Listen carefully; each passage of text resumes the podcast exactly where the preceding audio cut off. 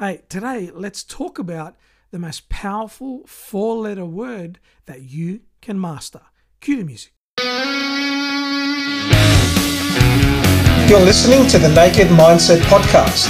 My name is Chris Lianos, and I'm going to help you expose and blow up the unconscious patterns holding you back from success so you can get what you want. Now, let's get on with the show.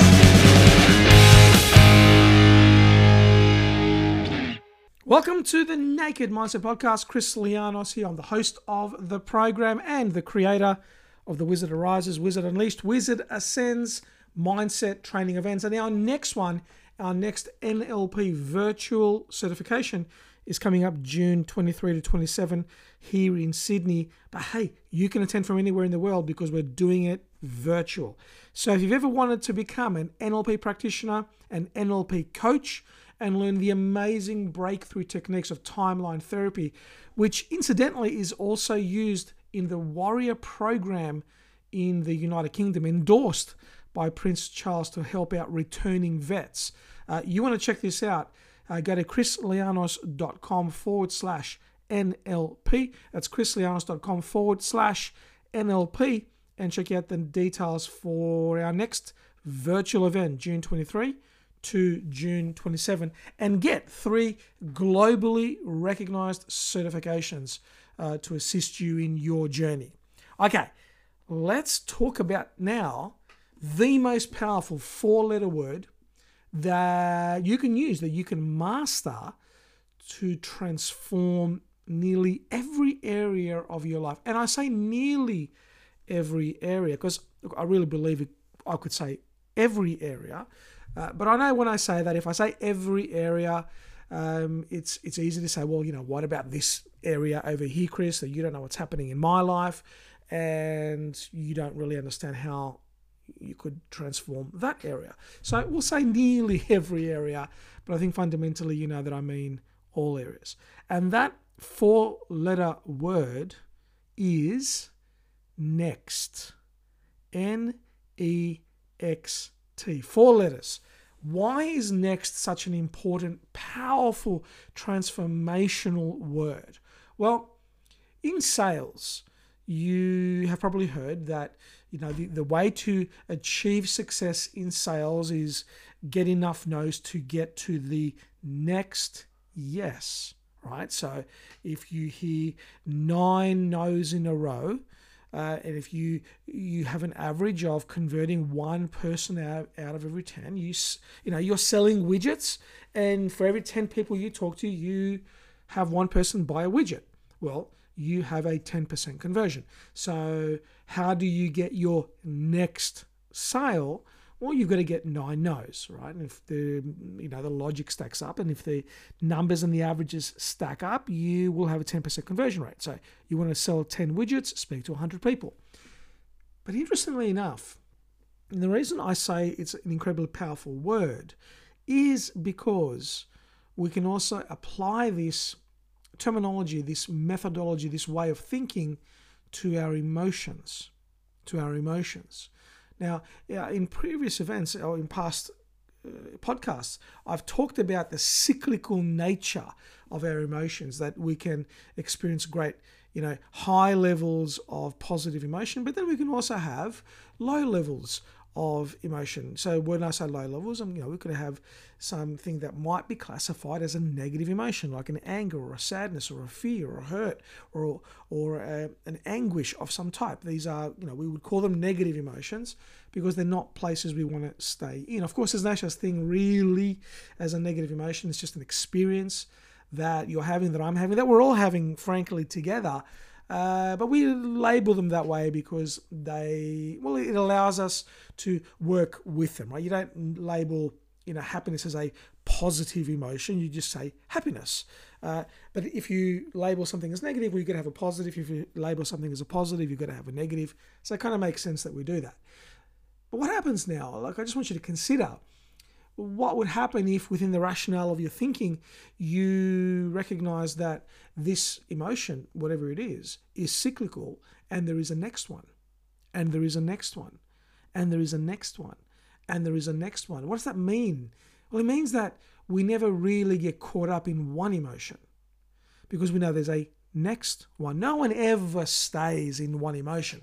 Even somebody who states that they are depressed 24 hours a day, well, you know, they're not depressed 24 hours a day. They are, you know, experiencing or processing the world in a way which makes them feel flat, negative, let's say depressed.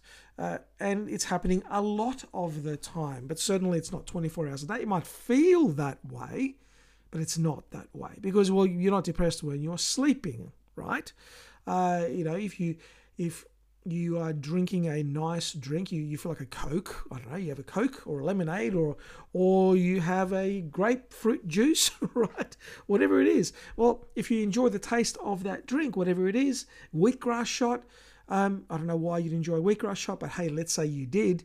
Well, the moment you drink that and you are in a, oh, wow, I enjoyed that. Well, at that moment, you're not depressed. At that moment, that person's not depressed. So they're not depressed 24 hours a day. They're depressed a lot of the time. And what we can do is say, well, hang on a second. What's the next emotion? Because there's a next emotion. There's also a next day, right? So when things aren't going well, right? You're running a business and things aren't going well for you. You've had one of those horrible days or you've had a horrible 2 or 3 days. Hey, you might have had a horrible week. But here's the magic. There's another day tomorrow.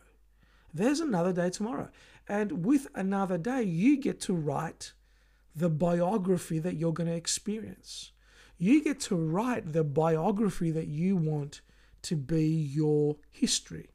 But you only do that when you recognize that there is a next day, there is a next moment, there is a next of everything.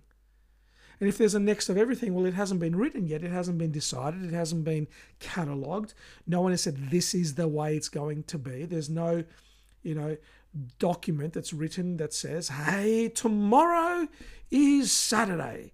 And on Saturday, Joe Smith is going to experience this. Well, that book doesn't exist. You know, we all know that doesn't exist because our life is a culmination of seemingly random events that we give meaning to.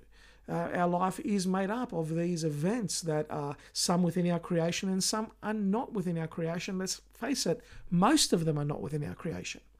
And yet there's the next moment. And we get to bring our intelligence, our wisdom, our spirit, our intellect, our very intention to the next moment, the next day, the next week. We get to choose that.